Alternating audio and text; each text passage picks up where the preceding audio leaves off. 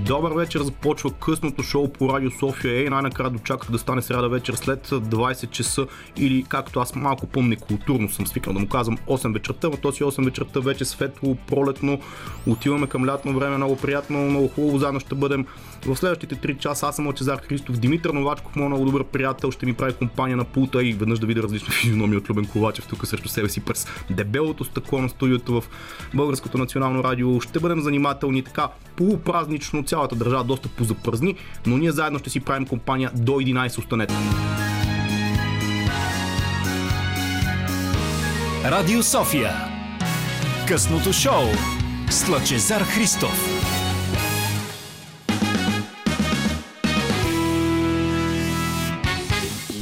Аз съм тук и съм на линия заедно с вас. Надявам се на 9635650 ви чакам следващите 3 часа да говорим за всичко, което ви е интересно. По традиция в първия час на предаването правим нещо като лек политически обзор на случилото се през изминалата една седмица, който ми е много трудно да го направя, защото песента, която слушахме до преди малко City of Gold, буквално обрисуваше каква беше София в последните, бих казал, от четвъртък на сам колко са 6-7 дена ще станат утре. City of Gold София се изпразни, много хора тръгнаха по моретата момента, знаете, най-голямата трагедия в българското интернет общество. И като казвам трагедия, имам предвид масова паника се разрази буквално в петък. Много хора бяха тръгнали и очевидно бяха сглупили да тръгнат точно в петък сутринта, а не късно в четвърта, когато беше последния работен ден за изминалата седмица. За великденските празници, разбира се, магистралите се задръстиха и най-популярните снимки и клипчета бяха от това кой до кой километър е стигнал, докъде. Аз прословутия участък между Стара Загора и Черпан,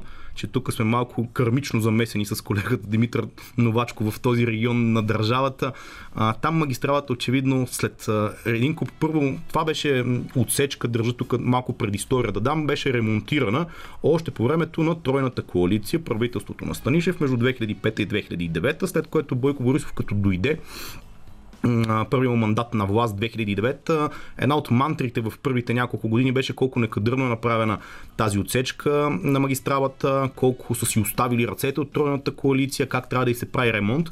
В крайна сметка този ремонт беше осъществен от правителството Борисов 1 и той беше така много напоително обяснен как са се свършили прекрасно нещата. Сега в момента шегичките, които се разменят в интернет, а всъщност тук трябва да вметна, че ремонт е по-скъп от самата постройка на този участък в първоначалния вариант.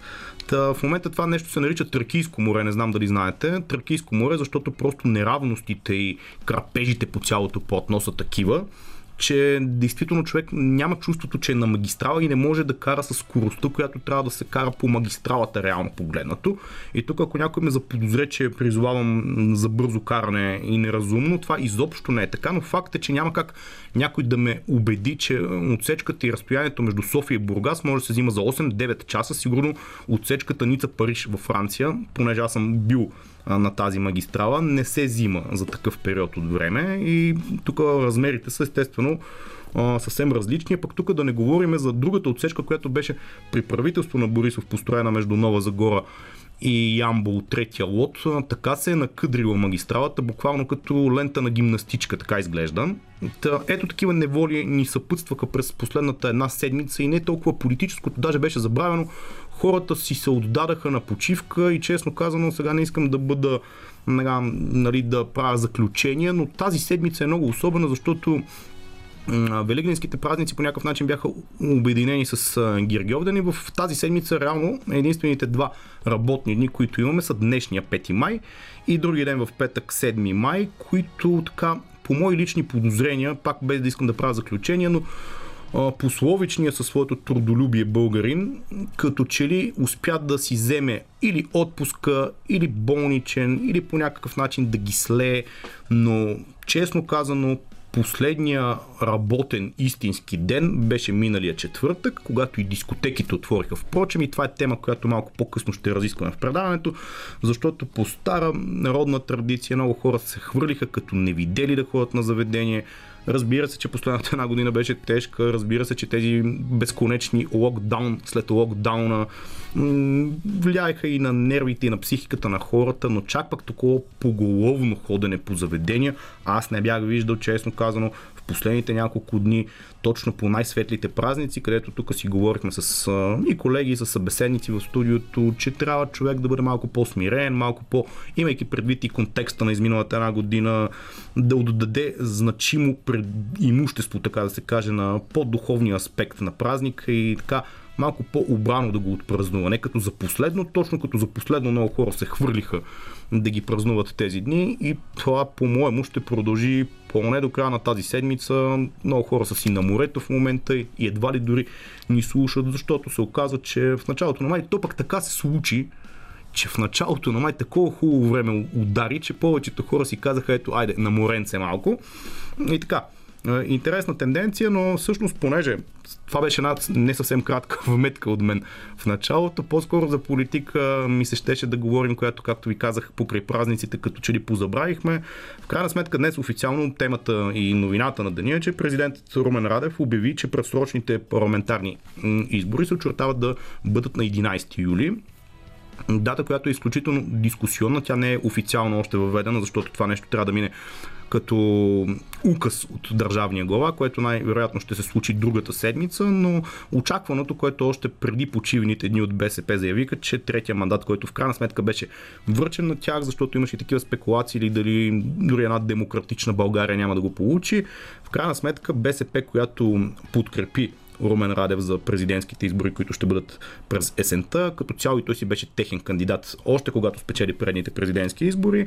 Той го връчи на БСП, там дълго умуваха, през уикенда най-светлите дни имаха заседание извънреден конгрес, който определи дали волю или неволю според ролята на Корнелия Нинова. Тя нищо не каза по тази тема и дали членовете всъщност не я понатиснаха, да си го кажем честно казано, в, избирателно, в Централното бюро на БСП. Решиха да върнат мандата, нещо, което до голяма степен беше определено като политическа безотговорност от много от другите фактори в парламента, въпреки че тази тема за отговорността и безотговорността на мене ми е леко странна на фона на това, че и от има такъв народ отказаха да приемат втория мандат, върнаха го скоропостижно. Там в момента техният лидер Станислав Трифонов, може би вече е редно да го наричаме поне в ефир, защото нали, шоумена Слави Трифонов остава някъде в историята. В момента разговаряме за политика Слави, Станислав Трифонов, така че официално той не комуникира с медиите по никакъв начин. Изразява се предимно чрез постове в Фейсбук, което не знам, много политолози тук сме го дискутирали неведнъж и в ефир, и извън ефир, но го определя това като стратегия, че нали, като човек, който е вирял в шоу средите, той умее да така, наслага един съспенс, който след това да бъде развит в нещо като нали, климакс на да дойде необходимия момент, в който той да се изправи пред публиката и да говори официално и тогава да обере всички лаври и по някакъв начин процента му да се дигне. Това, което е най-странното обаче на тези избори и извън всички пресконференции, на които се нагледахме в последно време, е много странния политически живот у нас и това място 112 незавидно, което го вземаме като свобода на словото е много показателно.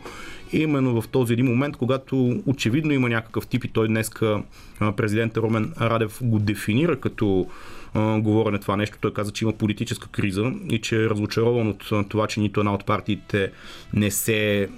Е, всъщност ГЕРБ се опитаха да съставят правителство. Това е така, трябва да го отчетем, но нито една от партиите не успя да го осъществи и очевидно има много голям разнобой. Важното е, може би, да се каже, че следващите избори, които те ще бъдат на 11 юли, окей, какво точно по-различно ще възпроизведат не е много ясно, защото почти всички политически играчи, да използвам този израз, който самите партии го въведаха, въпреки че на мен малко несериозно ми седи политически играчи да си говорим за хора, които чертаят политиката на България, но да го използваме този термин.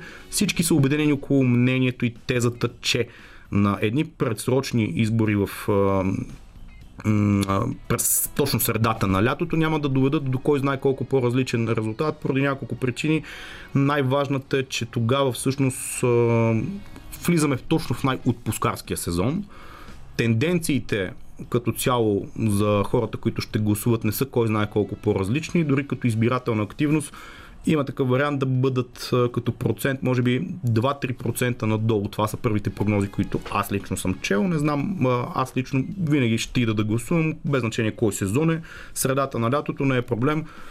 И сега не да агитирам, но призвавам хората, които са съзнателни, имат начертана визия за това как иска да се развива България, да го направят без значение, че тогава действително може да са на море.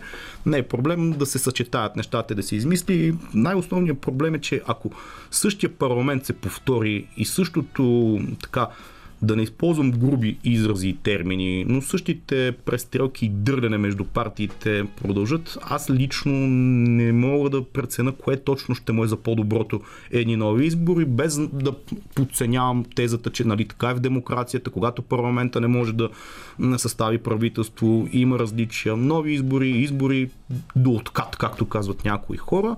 Но това, което като процентни така съдържания повечето социолози определят на новите партии, е, че новите партии всъщност те са новите стари партии, че евентуално една патриотична м- така, патриотично разбирателство между някои от партиите, които на предните избори се бяха разделени явили, може евентуално да влезне в парламента, ма хич не е сигурно. Иначе всичките тези, които 6 си ги гледахме в изминалите дни от сега колко са. Малко повече от месец от 4 април след изборите. По същия начин ще влезат малко скъсяване на разликата между а, ГЕРБ и партията има такъв народ, но не съществено. Така че нищо много няма да видим през лятото.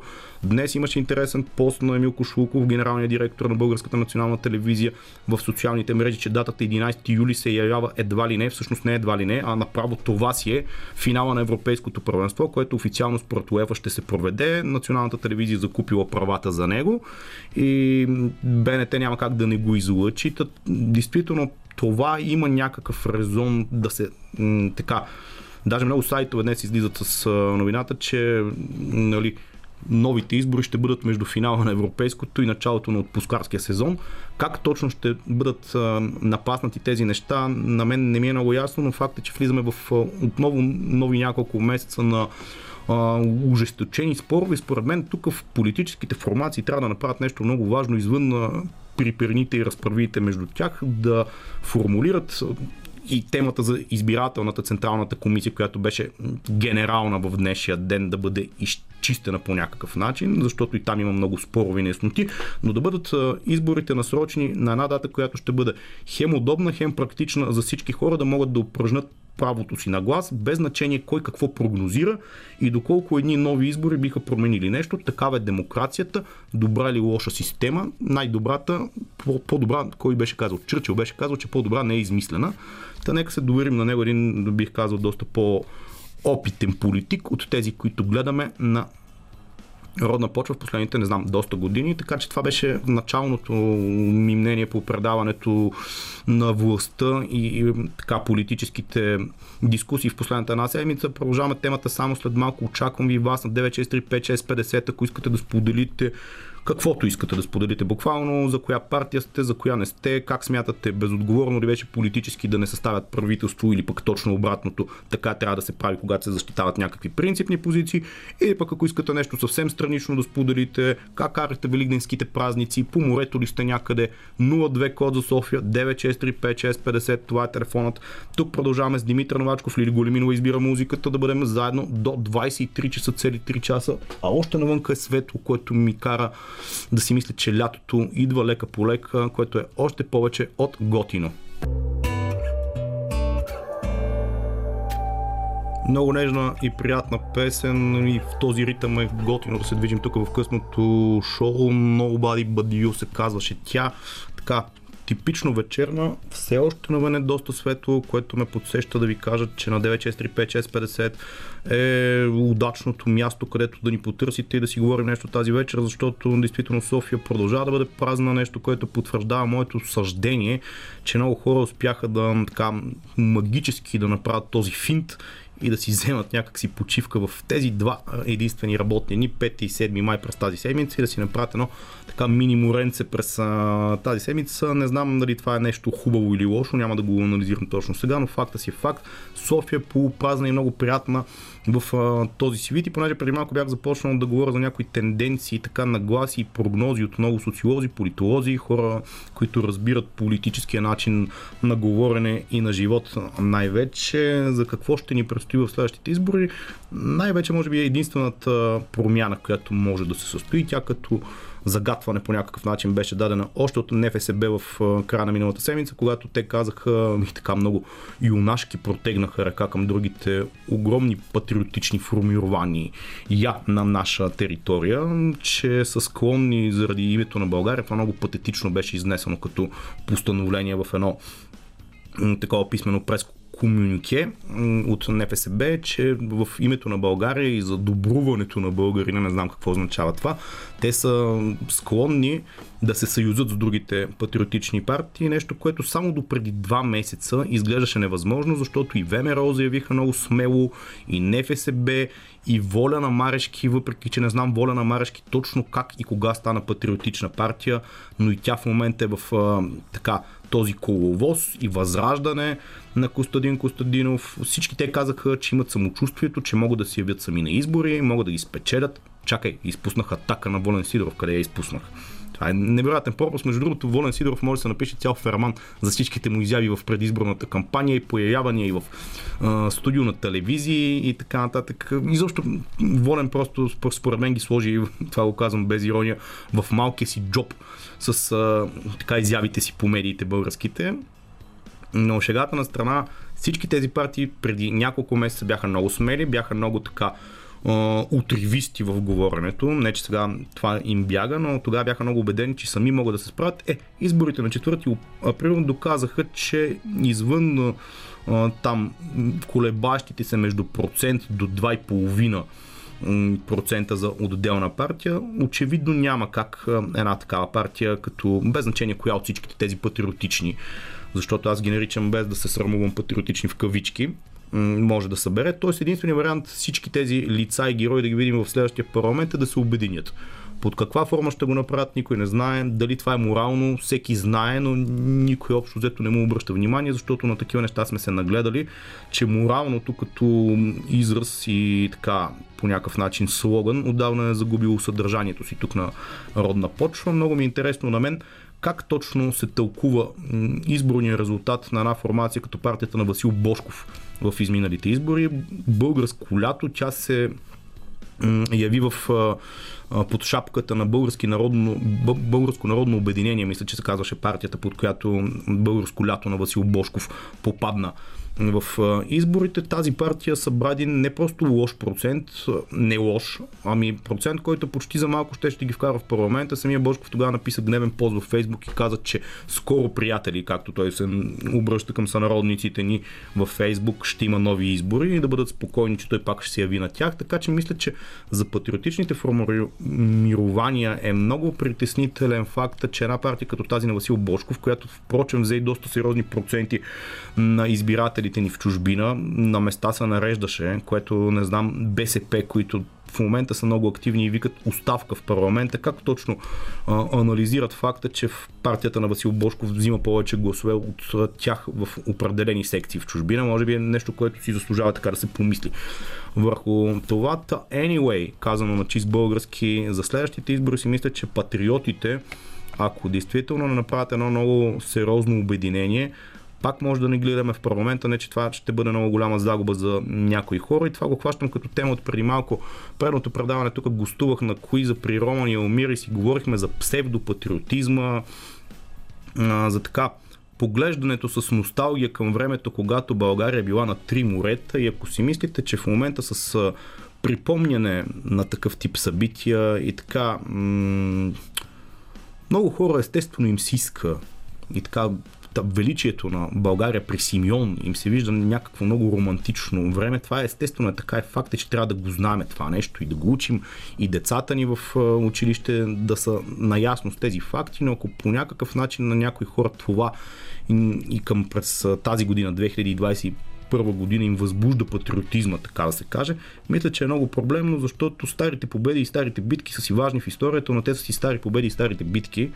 И ако един такъв, има един израз, малко обиден може би да звучи, но ракиен патриот към днешна дата на две ръки тръгне да превзема Северна Гърция, защото искаме да имаме излъз на Бяло море, не мисля, че това е адекватен патриотизъм и изобщо не бих по никакъв начин го а, нарек, нарекал нещо национално съдържание да има. Ако същия човек през днешния ден излезне с колата, хвърли си фаса през а, прозореца, след това си изхвърли букука през балкона и той падне в тревното пространство между двата блока, в които живее той и съседите му. Аз лично нищо патриотично не виждам в едно такова поведение и същия човек обаче да пише някакви такива декларативни постове във Фейсбук, където обявява другите за джендари, за не знам си какви си, антиглобалисте. Може би това ви звучи като обобщение, но лично мен такива хора напоследък много ми будат очите, защото се наслоиха доста така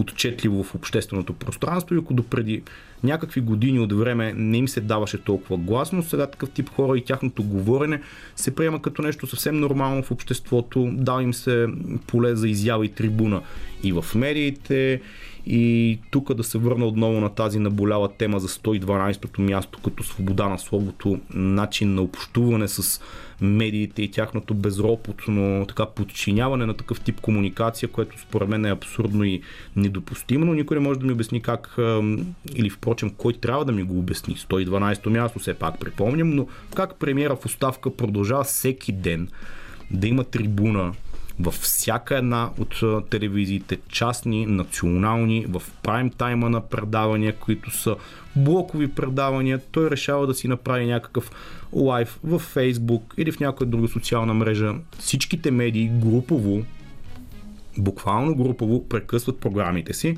за да излъчват неговите така, заключения. Те са абсолютно по никакъв начин а, безконтролни от тази гледна точка. Там няма журналист на място, който да зададе въпрос, да контрира по някакъв начин, да се опита да разбере или да се убеди.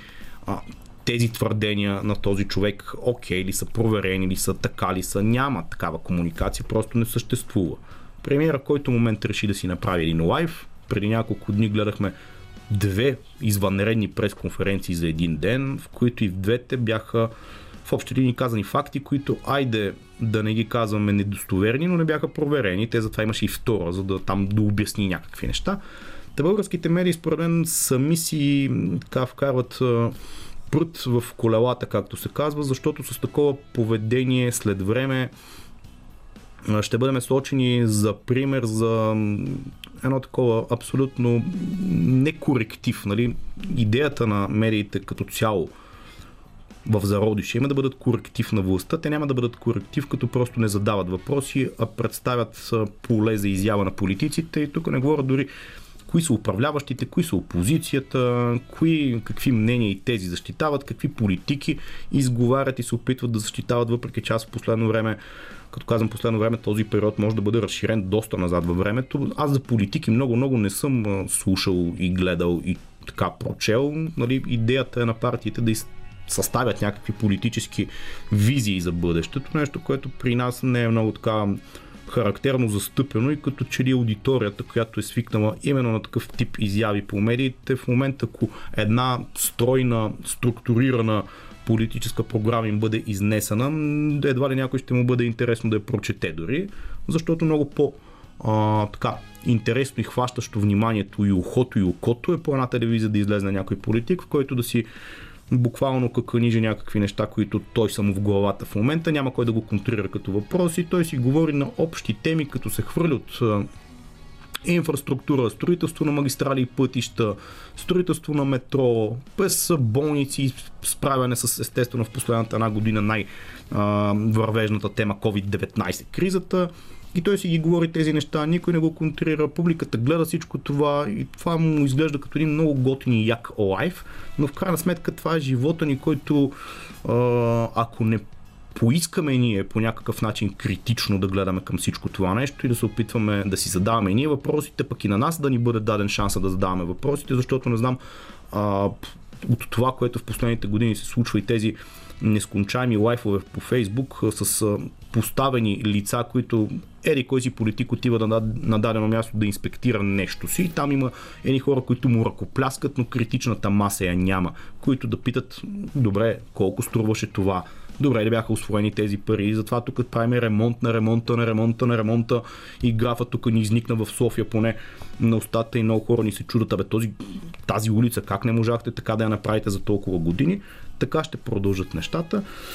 И в крайна сметка, ето, за последен път да повторя в този първи част на предаването, на 11 юли ще бъдат новите избори, ден в който Европейското първенство по футбол финализира и интересно как точно ще се случат като излучване резултатите, като обобщение и финала на Европейското първенство и дали това е най-удачният вариант. Днес беше избрана с един куп зорове, къвги и разправи новия състав на Централната избирателна комисия, след като има такъв народ се отказаха от председателското място. Красимир Ципов е човек, който е кандидат беше всъщност кандидат за депутат на ГЕРБ и СДС. Сега в момента той ще оглавява Централната избирателна комисия. Един куп разправи там Камеля Нейкова, която ще юристът от има такъв народ. Тя преди в едни по-предни правителства на Станишев беше заместник министърът. Интересното около тази Централна избирателна комисия е, че там също има много уж нови лица, които не са чак толкова нови, участвали са в различни партии, формирования през годините, сега в момента са в други.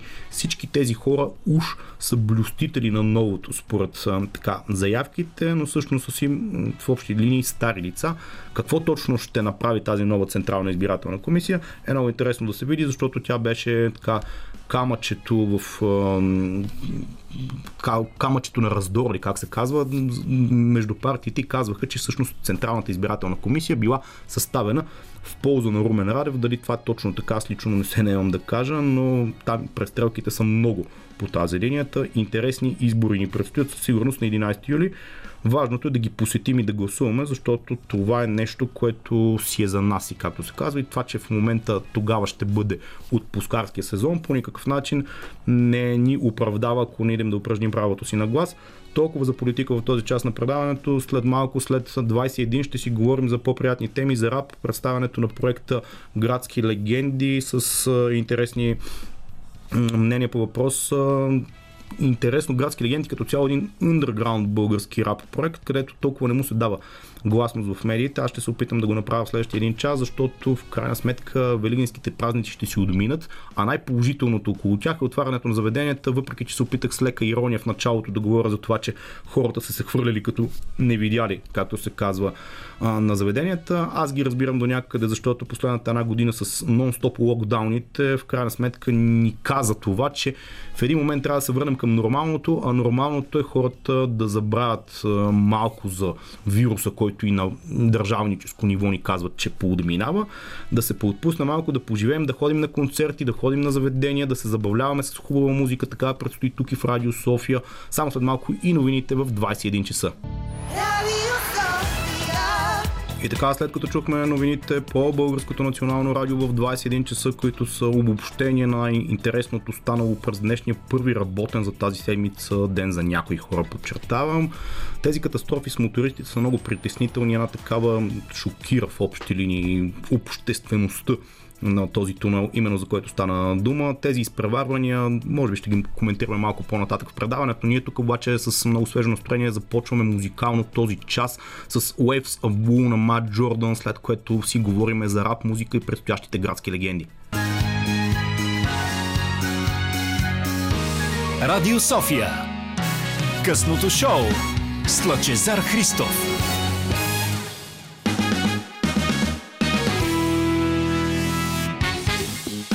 The Weekend прозвуча доста приятно тук в изминалите минути в ефира на Радио София, късното шоу с мен Лачезар Христов. Малко след 9 часа, всъщност вече 9.20 отива и навън се постъмни. Приятно като заявка за една такава прилична пролетна вечер. Тук някъде трябваше да си говорим за градски легенди и новия проект на underground рап сцената у нас, но към момента нещо малко ни бягат телефоните и ни куца взаимовръзката. За малко по-късно ще го отложим евентуално, подчертавам на думата евентуално, защото в тези празнични дни всичко евентуално като цяло цялата държава е застинала в една такава лека така, лежерна мъгличка от миналия четвъртък насам. И като цяло това съждение, което го направих в началото на предаването, че българина по-български е запразнил от четвъртък така здраво. И единствените два работни дни, именно днес и в а, петък на 7 май са били по някакъв начин слети.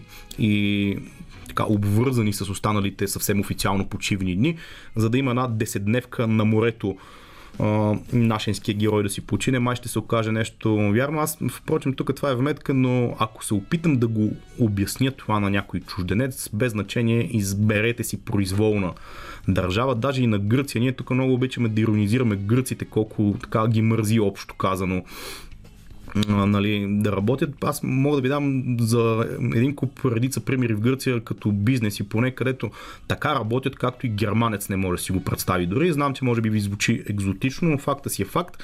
Докато тук у нас винаги намираме по празничните дни извинение, цялата държава едни 10 дни изобщо да не работи, то в режим на политическа криза, както и обяви президента Румен Радев малко по-рано днес в своето изявление. Не знам на какво се дължи. Аз за такива неща много съм се сещал. Не знам дали си спомняте, това е съвсем далечна вметка, но когато първите вакцини, защото сега в момента се гордеем много как се справяме с вакцините, как те навлизат, по колко хиляди души се вакцинират на ден и колко сме нали, така, развити спрямо от останалите държави от Европейския съюз. В началото първите вакцини, които бяха донесени в едни пократителни камиони за кремвирши, и това беше някъде точно в дните след нова година. Това аз тогава, като го гледах и се чух с мои познати, които ми звъннаха директно, то не българи, живещи в Западна Европа, очевидно и това беше стигнало до тях и ми казват, това наистина ли е така?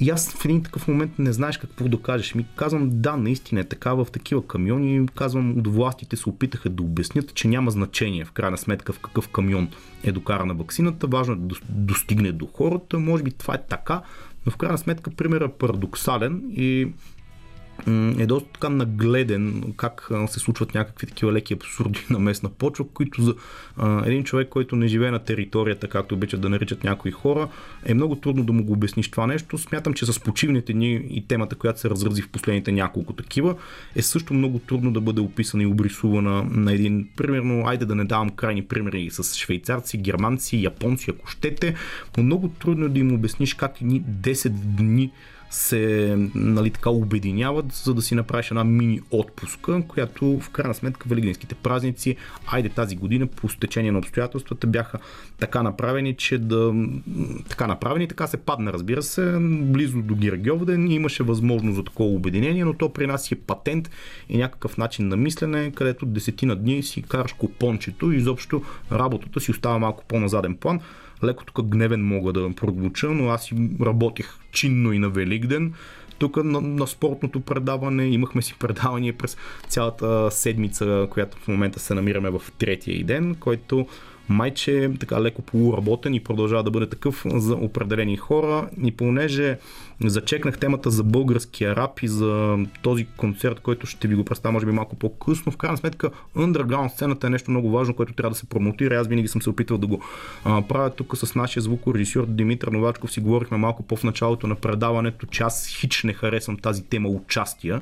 И то действително това си е един типично български момент и м- Даже съм имал поводи за спори, за айде не чак караница, но много българи се обиждат, български изпълнители говоря и тук съм го дал пример, като съм ходил в Лондон, ето да дам един такъв пример. В Лондон там абсолютно супер неизвестни групи има, които се развиват в абсолютно а, всякакви сфери. От пънк рока до хард рока, до метала, до този тип гаражен рок, който е в британската музика много популярна в последните 15 ти на години. А, такъв тип групи, които никога няма да стигнат нито до MTV, нито до голямата сцена, така образно казано в кавички, те нямат участие. Те имат концерти, имат концерти всяка седмица, поне по два пъти. Тези концерти са в клубове, където в София в момента, без да искам да ни подценявам, може би сме се развили като музикална сцена, но в София в момента няма такъв тип клуб, който може да събере 2-3 хиляди души като публика и тази група, която никога няма да стигне до мейнстрим медия, никога няма да бъде завъртяна по MTV, пълни тази сцена с 2-3 хиляди души. И то го пълни не пейки кавери и правейки а, така Новачков ми се усмихва, защото той малко се извява в тази сфера, ама така си е Митко. А, без да правят кавери, свират авторска музика и публиката е отворена към тази авторска музика, отива с интерес да я чуе, защото това е група, която няма да му предложат никъде другаде и той предпочита да си а, преживее, да си прекара сряда, четвъртък, петък, събота вечер, когато дойде, слушайки нещо непознато, вместо някакви хора да му претоплят манджата и за пореден път да му пеят някакъв кавър на Oasis или на която и друга група се сетите. Това е много готино и аз смятам, че тук обаче проблема не е в българските музиканти, въпреки че те се обиждат леко, когато стане дума и се отвори темата. Проблем е до някъде и на публиката, защото нашата публика си е такава, леко назадничева, ако трябва да бъдем честни и те предпочитат, когато отиват да си прекарат вечерта с приятели, да потанцуват, да послушат хубава музика, групата, която е неизвестна за тях, не да им чуят авторските парчета и материали, а да послушат нещо, което е изпято като кавър, нещо, което могат да го слушат в YouTube, ако си го отворят от един куп хора, които даже някои от тях могат да го изпеят и по-добре, но не е там работата. Работата е да се даде шанс на альтернативното като underground сцена, нещо, което тук в Радио София винаги сме се опитвали да правим. Доколко ни се получава, не знам, но сме давали действително поле за изява много артисти, които нямат достъп до мейнстрим медии, да промотират новите си прачета, новите си албуми, новите си изяви и те да стигнат до така масово, колкото се може повече хора, за да бъдат чути. След това, след време, когато изгледнат на клубно участие, тези хора по някакъв начин да са имали достъп до публиката си, така малко предварително и тези хора да отидат с някакви очаквания, ако са го пуснали дадено парче по радиото, си кажат искаме да слушаме това, онова и така нататък. Така че да, това беше вметка за родната музикална сцена, която си мисля, че те първа и Българското национално радио е доказало в годините, има как да развива, има как да помага. Имаме тук редица култур, конкурси като Златна пролет и прочие, които дават шанс на групите да се изявят и да стигнат до масово така първо слушателска аудитория по радиото, след това евентуално на техните концерти, дава им се шанс да отидат и по различни фестивали в Европа и в крайна сметка да станат масово по-популярни. Доказано е, че е така. Така че надявам се това да се запази като тенденция, понеже споменах Българското национално радио. Тук някои събития се случиха около нас. Не, че искам вътрешно ведомствено да говоря, но след малко може би все пак ще кажем две думи за това нещо, защото така финансовото разпределение на някои ресурси в държавата за а, държавните медии, като че ли така, има лек дисбаланс, да го кажем най-меко. In My Bone се казва тази песен, която звучи много добре тук, точно 36 минути след 21 часа. Заговорихме се с Митко Новачков и малко по късно ще продължим за музикалната сцена, изобщо концертите, на които сме били, ако едно нещо не може да се отрече на българската музикална сцена, е, че тя в последните няколко айде да не обобщавам за годините колко са, но се развиват към участие на чуждестранни групи тук народна почва и малко по-късно и за това ще поговорим, но понеже ви споменах тук, аз не искам да ви занимавам с вътрешно ведомствени въпроси, но също една от темите на деня беше, че Българското национално радио беше информирано от Министерски съвет с писмо за ново намаляване на бюджетната субсидия към радиото. Този път с 388 хиляди лева. Само преди месец бюджетът на радиото беше намален с близо 450 хиляди лева. Мотивирано с държавни разходи заради пандемията. Тези държавни разходи заради пандемията като цяло а, са много дълго дискутирани и те на фона на това, че получаваме безплатно вакцини, на фона на това, че очакваме много големи помощи от Европейския съюз като първи. В крайна сметка другите държавни медии не им е намален бюджета, нещо повече, за разлика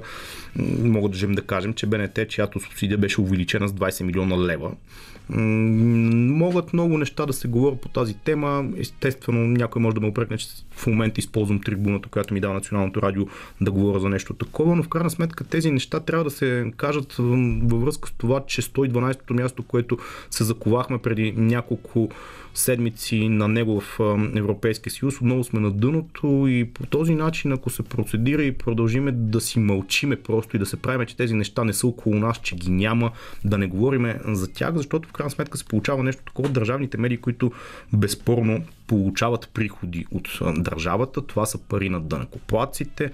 Няма спор в това нещо, но едната медия да бъде третирана по колосално, бих казал, различен начин, отколкото другите, трябва да ни навява на някакви мисли. Дали пък по-критичното мнение, което безспорно се изразява на чистотите на Българското национално радио не дразни някой човек, не го кара да се притеснява за някакви неща.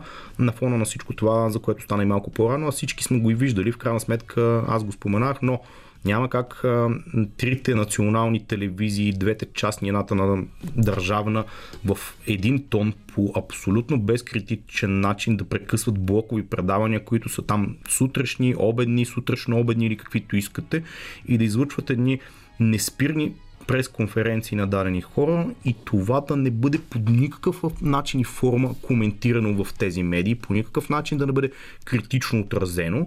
И когато се така насложат в друга медия някакви критични гласове, всичко това да а, излиза като едва ли не опит за преврат. Такива гласове се чуха и в парламента, опит за блокиране на държавата. И в един момент един човек си задава въпроса, ако човек е достатъчно демократично, как да кажа, поставен, насочен, мислещ, разсъждаващ и си задава въпроса, бе, чакай бе, в крайна сметка, моето демократично право да бъда несъгласен и недоволен от нещо, това ли е бламирането на държавата, това ли е а, метеж, това ли са нещата, които трябва да ни притесняват през 2021 година и все пак говорим за България. 2021 година, държава, която е член на Европейския съюз от повече от вече 14 години, ще станат от 2007 година. И защо в Европейския парламент, когато дадени български отделни евродепутати повдигат тази тема, тях ги наричат национални предатели, защото те са загрижени за свободата на словото.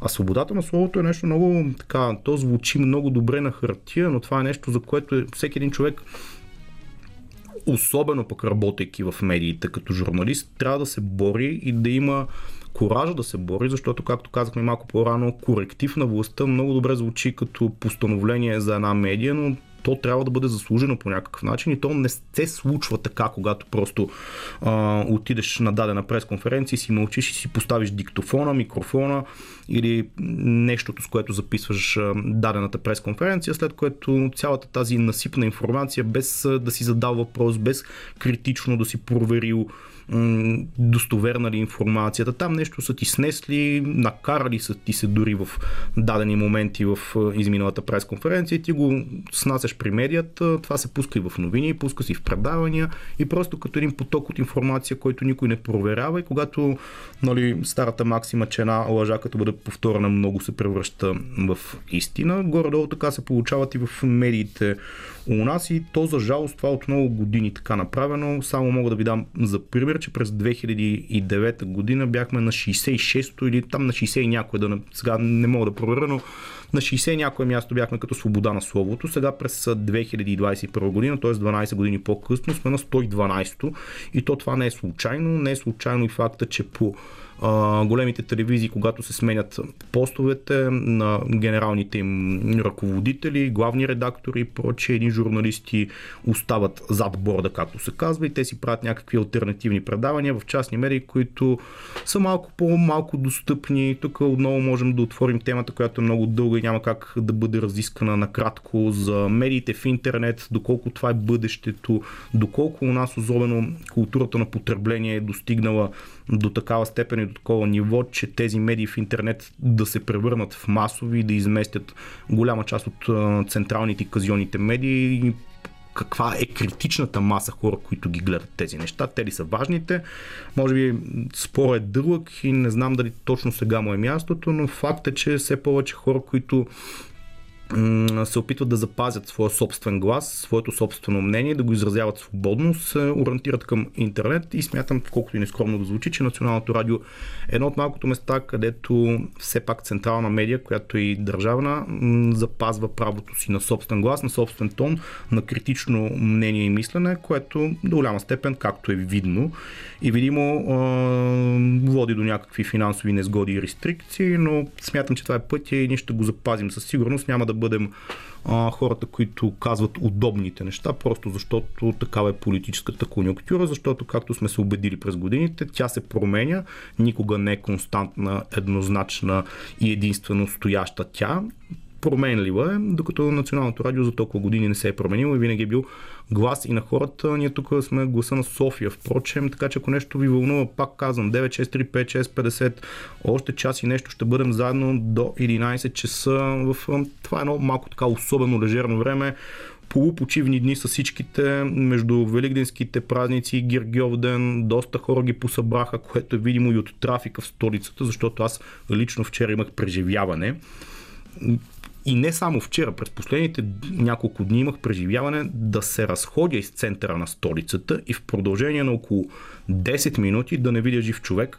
Нещо, което не ми се беше случвало от много отдавна и тук не говоря просто в някой парк от типа на Борисовата, която ни е тук на едно рамо разстояние от националното радио. Такъв голям парк по е, да кажем, не чак толкова шокиращо да не видиш някой, защото парка си е голям, по централни, столични улици, булеварди, артерии, в такова пиково време, след обедно и обедно, когато уж живота би трябвало да кипи, аз в продължение на 10 минути не видях жива душа, което до някъде, но то тук някой ще каже проблема си в теб. Мене ме зарадва, защото ми беше по-свободно и лежерно така да се разхождам без да виждам определени хора, но е така, действително, човек би си задал някои въпроси, къде пък всички хора си купиха вили и къщи по Южното Черноморие и се изнесаха за тези дни. Та ето ни такива работи ни занимават. Тук следим и след малко ще следим и футбола, защото започва втория полуфинал от Шампионската лига. Знаете, този калитарски, да използвам този невероятен радиофоничен израз.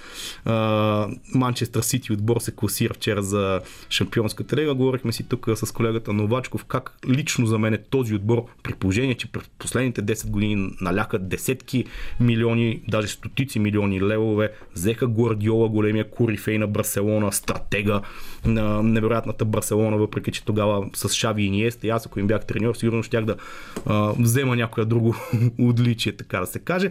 Та те го докараха за толкова години мъки и борби до финал. Кой ще бъде техния конкурент след малко? Челси и Реал Мадрид започват резултата един на един от първия матч. Майче не е много готин за Реал Мадрид. Но, както се казва, предстои да видим. Ще покоментираме и други някои особености на българския фолклор от типа на Боби Михайлов. Боби Михайлов, който миналата седмица просто Просто, как се казва, не знам, изби рибата, звучи ли добре? Просто изби рибата, защото той влезна в един типичен батето стил, появи се на една пресконференция и то, точно след светлината лъч, която Димитър Бербатов беше дал, с визия, с много хубави така, някои естествено имаше и клиширани неща в неговата програма за развитие на Българския футболен съюз, но като цяло Барбатов изглеждаше а, на светлинни години от това, което гледаме в родната футболна флора и фауна в последно време. Действително визия за бъдещето, развитие на детско-юношеския футбол, неща, които си ги знаеме и си ги казваме помежду си, като се събереме, но трябваше да бъдат и те оповестени публично. Ебе Рабатов го направи и ги дефинира всичките тези неща по много добър начин, бих казал. Но ви ден по-късно Боби Михайлов, след като около година и половина никакъв го нямаше, се появи на бял клон, даде една пресконференция, каза, че може би сме му липсвали. Лично на мен изобщо не ми липсваше Боби Михайлов. Пусна една-две шегички точно от стил и тип батето и каза, че вече си е поотпочинал. Все едно това, което трябвало да ни така, занимава съзнанието и да сме загрижени за това, е дали той е изморен или не. И каза, че всъщност оставката, която си е подал, я връща, защото има още неща, които може да допринесе и да свърши за българския футбол, след което изпълкома на БФС там до един нито един човек не си беше подал оставката за тази година и половина след Боби Михайлов. Почнаха дружно да го аплодират, апелираха, че това е най-доброто решение. Тук вече изникват някои неща, които из кедъра сме ги говорили в ефир. Дали тази организация, която така се е вкопала в властта и там са си назначени трети братовчеди, секретари, административни директори на дадени дирекции, които даже никой не ги знае. А, тази власт очевидно им е много сладка в БПС и очевидно новото ги плаши. Новото винаги плаши, но тук ще завърша това включване с един лек цитат на Бербатов, който каза готови сме за революция в българския футбол, всички вие я искате, ние искаме и можем да я направим, не трябва да ни е страх и може би това трябва да бъде плантата като цяло на всичко, което говорим не само за българския футбол, а цялостно нашия живот. Страхът не води до нищо хубаво. Не трябва да ни е страх, промяната е във всеки един от нас и ако я поискаме, пожелаем и осмислим по някакъв нов добър начин, тя може да се случи, не трябва да се притесняваме. Просто трябва да се взимат някакви мерки и решения. Брабатов, впрочем, направи един доста добър екип с адвокати, с юристи, с економисти, включително Стенли Петров и Мартин Петров, които са си от неговото поколение. И това е последното поколение успели български футболисти на Запад, но за разлика от поколението 94-та година, това са млади интелигентни хора, които най-малкото не са били 15 години уяли се буквално във власт, така че ето това е надеждата. Както каза Бербатов, промяната е в нас. Късното шоу по Радио София тук на вълните на 945 за столицата. Продължаваме в последния част на предаването за тази вечер, която на мен ми е малко особена на фона на поредицата от почивни дни, тук се опитваме да се вместиме в първия работен за тази седмица, колкото и да е необичайно, като за 5 май, но по него правим с стил и класа. Колегата Димитър Новачков ми помага, музиката избирали ли го да минува заедно, ще бъдем още един час, даже малко по-малко от още един час, а чисто музикално започваме много ударно с Coldplay и Джерми. Радио София Късното шоу с Лъчезар Христов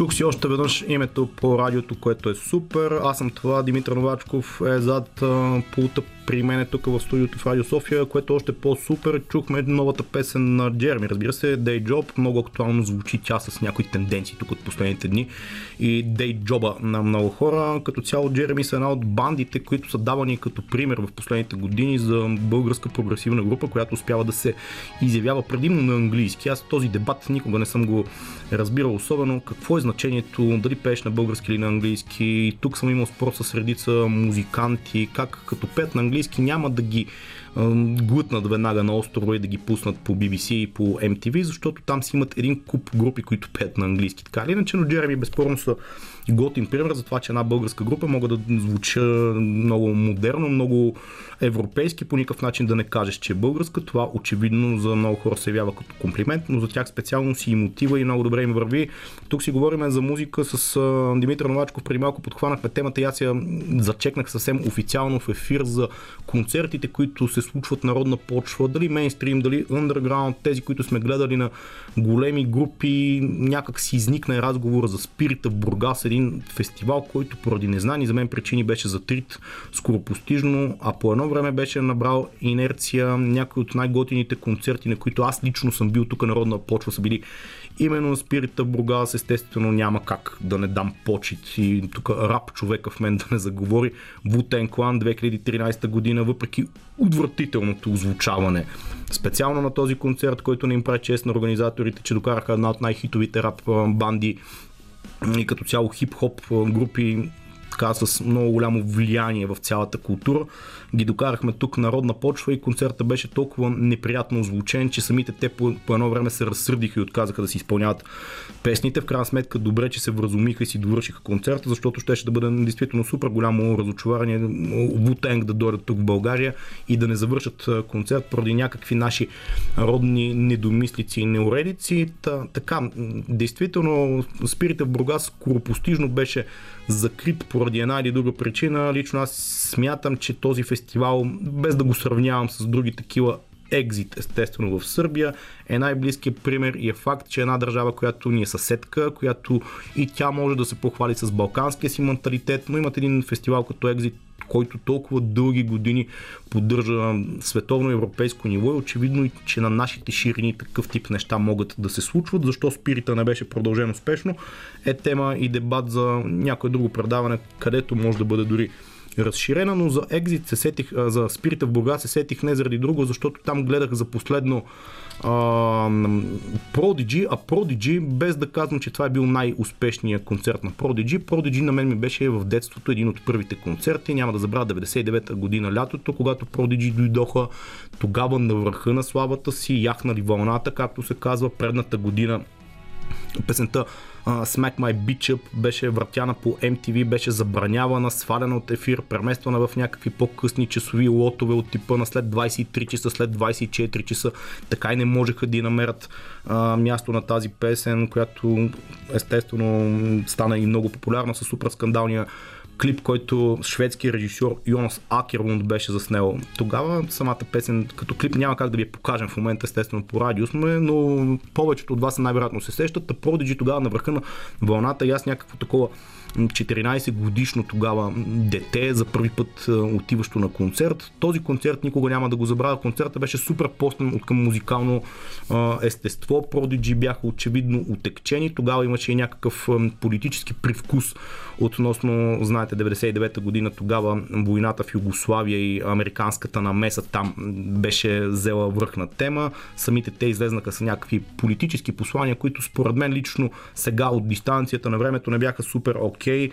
и като цяло никой на стадион Академик, колко много хора имаше на стадион Академик 99-та година, не е истина, но това ми беше първи концерт и действително той като такъв си остава незабравим, защото видях нещо ново видях нещо ново и то, което тогава, освен че беше супер актуално, като го видиш на живо, нали, много хора изпитват това разочарование, като видят идолите си на живо, че те по някакъв начин не се припокриват до край с очакванията и не е това, което са си представили и не е това, което са гледали по други концерти в Западна Европа. Определено концерта на Prodigy 99-та година на стадион Академик тук в столицата не беше точно това, но за мен винаги ще остане тръпката да видя тази рейв вълна, тази рейв култура, която в края на 90-те у нас очевидно имаше да видят толкова много различни хора, които тогава в най-мутренското върво време, тук повечето бяхме свикнали да си смятаме, че българският музикален фен се ограничава до това да штрака пръсти в кръчмата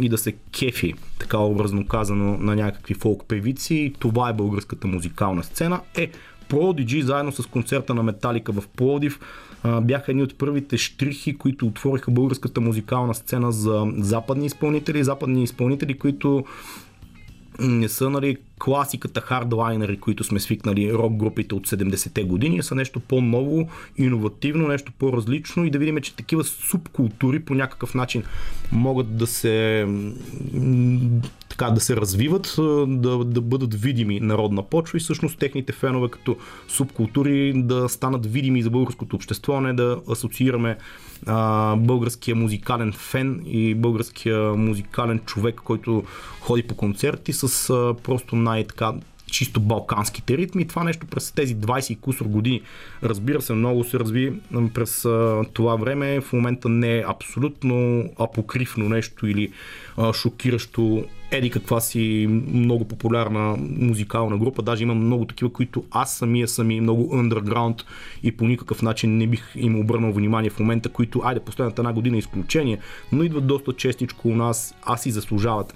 Всъщност, ако трябва да кажа действително най-добрия музикален концерт, на който съм бил, без всякакво съмнение бих казал концерта на Radiohead на Примавера фестивал в Барселона. Преди сега ще ви излъжа, мисля, че 2016 беше годината или 2015, не съм супер сигурен, но една от двете, когато Radiohead след а, супер много години, в които не пееха песента Крип, която си така тяхната запазена марка, но действително аз ги разбирам и Том Йорк го разбирам, че не иска да пее една песен, която Radiohead имат сумата и албуми с супер много големи хитове и просто една песен да я искат, искат постоянно.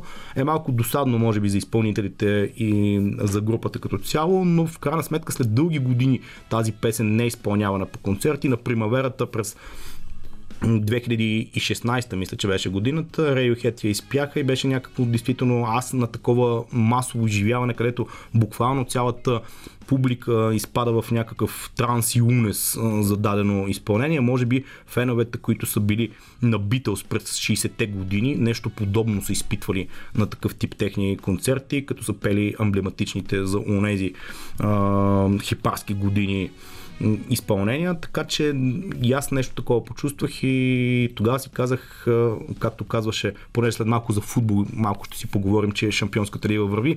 Тодор Батков казваше, ей богу, и аз тогава си казах, ей богу, защо такива концерти не могат да се случат от нас, защо Спирит в Бургас беше така заличен като турнир и като концертно явление, дали защото на бабите от Бургаско им пречеше шума или поради някакви други причини оставам изводите за някое друго предаване. Ние продължаваме също музикално готино да се движим и сега до края на предаването за тази вечер още малко ни остава, но пък имаме още какво да си кажем. Тук слушаме приятна музика в ефира на Радио София, късното шоу с мен Лачезар Христов, Underdog е песента на Алиша Кейс, разбира се, която слушахме до преди малко. Underdog може би бяха Челси срещу Реал Мадрид в началото, като беше обявен жребия, но ето да кажа нещо футболно и актуално за хората, които в момента евентуално ни слушат, а не са по морето или гледат матча. Челси поведе на Реал Мадрид с 1 на 0. Тимо Вернер реши след дългомесечна пауза да се разпише в а, този двобой. И така Реал Мадрид, аз го казвам с леко неудоволствие, разбира се, защото няма да ви излъжа,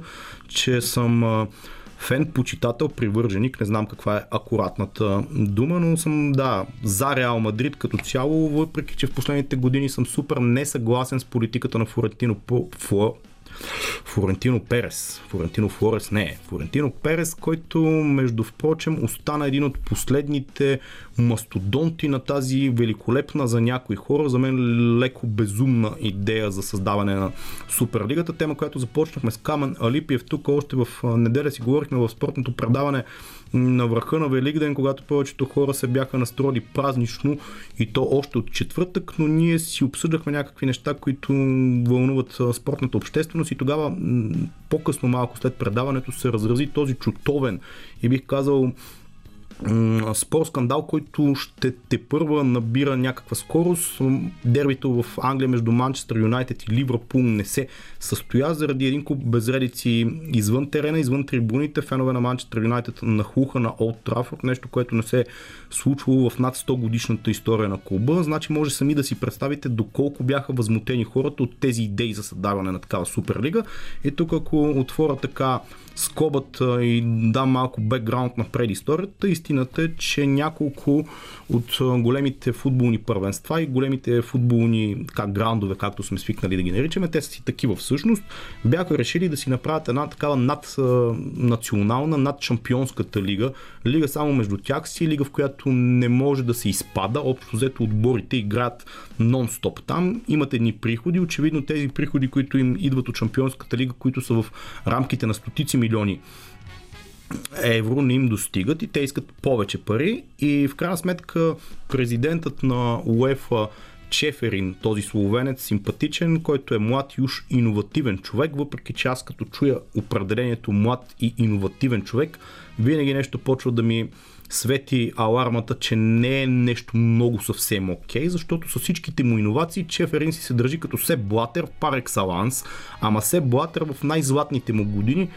където подомолно, зад колисно се извършвах, извършваха един куп а, м, операции в УЕФА и затова УЕФА придоби така а, бих казал, руслото и ореола на една институция, която е обладана от корупция до мозъка на костите си. И Чеферин, този млад и модерен и иновативен човек, по никакъв начин не показва да прави нещо по-различно от Сеп Блатерата. Той така, лично според мен, леко лицемерно се обърна към тези големи клубове, които направиха идеята за Суперлигата, като размаха пръст им каза, че това е нещо много лошо, че това е нещо, което а, упоручава футбола и така го отделя от цялостните му корени да бъде а, една игра за масите, за нали, населението, което не е богато и не седи в виполочите, което на книга, казано и на хартия, звучи много добре, но в крайна сметка Шампионската лига беше създадена точно по идея на УЕФА. Естествено, Чеферин, този млад иновативен човек, тогава е бил съвсем млад и няма нищо общо с създаването на Шампионската лига, но нейния генезис и зародиш в началото на 90-те години беше да направи една такава супер лига, където да се генерират повече пари и прочее. В началото участваха само шампионите, не знам дали си спомняте, 90-те години беше точно така, имаше точно 4 групи с по шампиона всеки на дадената страна. В момента в групите в Шампионската лига участват отбори, които са на четвърто място в Испания, на четвърто място в Италия, на четвърто място в Англия, много далеч от а, шампионското като идея изначално начинание на лигата. И в момента всички тези отбори разчитат преди всичко на участието си в Шампионската лига за спечелване на телевизионни права, които да бъдат продадени много на изгодно и то в хиляди евро като измерение. Та, Малко е странно УЕФА да казват, че Суперлигата а, ги предава и се опитват печалбарски да изкарат едни пари, при положение, че самата Шампионска лига така еволюира, ако това е точната дума през годините, за да бъде един свръхкомерциален турнир и в момента просто това създаване на Суперлигата очевидно беше като някакъв катарзис, може би не е думата, но начин на отделяне на тези отбори, които просто изнудвайки УЕФА като институция се опитаха да си направят един турнир. Какво се случи? Все пак да кажем, първи се отказаха отборите от Англия, което чест им прави в крайна сметка, че го направиха, не под а, не можем да пренебрегнем факта, че под влияние на техните фенове, които се разбунтуваха, видяхме какво се случи през уикенда, после италианските отбори се отказаха, испанските отбори най-странното и то такива отбори като Реал Мадрид, като Барселона, които винаги са имали заявката, че това е нещо повече от футболен клуб, това е идея, емоция за хората. Техните президенти до последно обясняваха как, че лигата, видите ли, е много добра като идея, в момента са останали неразбрани, но всъщност комерса не бил единственото нещо, което ги интересува, при положение, че на всички е ясно, че именно и точно комерс е това, което ги интересува. И Реал Мадрид, казвам го с болка, защото ми е любимия отбор или един от любимите айде в Европа, да не казвам другия, кой ми е, че той ми е още по-голяма болка, но а, един а, отбор, който просто се отказа от всякакви идеали, такива приказки за морал са много нелепи, просто парите си ги интересуваха, не случайно преди време ги спасиха от испанската държава, като им купиха стадиона и като цяло комплекса в Мадрид за стотици милиони евро. Спирам по темата, че почвам леко да се ядосам, но комерса в някакви обозрими граници е допустим. Когато обаче се прелее чашата, става действително нещо много неприятно и смятам, че средните фенове в Европа точно на това се ядосаха. На това нон-стоп нескучаемо ламтене за пари за още, за още и за още. Грув Армада слушаме тук в Ефира на Радио София в късното шоу, някъде на финала в днешния много странен лично за мен 5 май. Щях да кажа петък, ама не сряда е всъщност, при положение, че аз се извявам в ефир, би трябвало да е сряда. Да, не съм объркал календара. Сряда е тази много лежерна за някои хора, приятна седмица, която за други си е съвсем работна, с два работни дни. Сряда и петък много хора успяха да направят хитрото българско правило проявено и като качество през годините, да скипнат двата работни дни, да ги слеят и да отидат на моренце, браво на тях. Моите поздрави са отправени именно към тях. Лично на мен на вечерта ми беше много приятна. Надявам се и за вас да е била така, за тези от вас, които не са запразнили здраво и са си така почивали с приятната музика, която Лили Големинова избира тук в ефира на Радио София. Ние с колегата Димитър Новачков си правихме компания в изминалите 3 часа. Опитах аз да ви включа едни рапъри, които не се отзоваха нещо. Ами така е, без гости по някой път се случват нещата. Да се надяваме, че те първа ще успеем да ги включим, за да представим проекта Градски легенди, който е много важен, underground насочен и тази сцена трябва да бъде, както споменах малко по-рано, дълбоко мислено в предаването, по някакъв начин развивана и по-ощрявана, защото музиката не е само комерс, музиката е смесица от много неща. Underground българската хип-хоп сцена тук не веднъж, поне аз съм давал поле за изява на такъв тип изпълнители, е хубаво да им се подава ръка, както се казва, колкото и за някой клиширано и банално да прозвучи. Така че радвам се, че бяхме заедно в изминалите 3 часа. Тук е много приятно времето в столицата вече е доста тъмничко, нормална като за 10 на минути преди 11 часа. Като температури седмицата се очертава да бъде много приятна. Даже бих казал, че горещо първия ден след Великден си стигна едни градуси от типа, а на самия Великден беше 27-8 градуса, което като за началото на май е много добра новина за някой. За някой може пък да им се вижда, че лятото идва твърде бързо, но той неизменно пред нас е и хубавите температури навлизат в пълна степен народна територия, нещо, което трябва да ни насочи към мисълта вече да си организираме и морските почивки през лятото. Най-добрата новина за мен, лично да ви кажа за изминалата седмица, беше, че като че ли в крайна сметка след една година COVID темата, COVID така, шумотевицата и COVID истерията, като че ли почва да дава заден ход, малко се поизмести на заден план. Заведенията бяха отворени в последния, месец, в последния ден на месец април, миналия четвъртък и а, масово хората тръгнаха към тях, така като не виждали, аз леко ги иронизирах в началото, но може би това е нещо съвсем, съвсем нормално, защото на всеки човек му писна от рестрикциите, ето сега в момента отчитаме някакви хубави данни, като м- така движение на платото или там посока, така го наричат от щаба, не знам, са COVID заразените по-малко от 400 човека за днешния ден което е положителната новина. Дай Боже лятото да го изкараме така малко по-безметежно и да няма поредната седма, осма, девета, не знам коя вълна. Да кажем, че създаваме някакъв колективен имунитет, плюс хората, които са го прекарали, плюс тези, които са се вакцинирали и ще се вакцинират, за да можем да се върнем към най-накрая това желаното от абсолютно всички, вярвам, нормално, да можем да посещаваме заведения, кина, театри и всякакви такива мероприятия не обезпокоявано, без да се притесняваме някой, който се изкашля до нас, дали да се криеме и къде да ходим, защото съгласете се, дори ако говорим за туризъм, за пътувания, не е много приятно да си планираш някъде отпуската, почивката и времето, което да прекараш с любимите си хора в абсолютен страх и дебнене на това дали някой няма да кихне до теб и какво може да проистече проистече от всичко това, защото в последната една година в общи линии това ни се случваше и в свободното време, когато сме се отдали на почивка, и в работното време, когато в офиса гледаме подозрително на всеки, който подсмърча малко около нас, така че ето с тази ведра мисъл, може би тук ще финализираме предаването. Дай Боже това време най-накрая да дойде и COVID-19 кризата, която продължава и в 2021 година, да позалезе малко и да се поуспокоим и да така прекарваме повече свободно време с близките си, приятелите си, без притеснения, без притеснения и с много хубава музика, такава каквато слушахме в днешното предаване. Гледахме първото по време на матча Челси и Реал Мадрид свърши между другото. Челси си води с 1 на 0 стабилно. Аз имам лошо усещане за този матч, като казвам го абсолютно като фен на Реал Мадрид, но може би това си е изцяло и само мой проблем. За вас проблеми няма да има още хубава музика, след което ще се чуем и до другата среда. Останете с програмата на Радио София.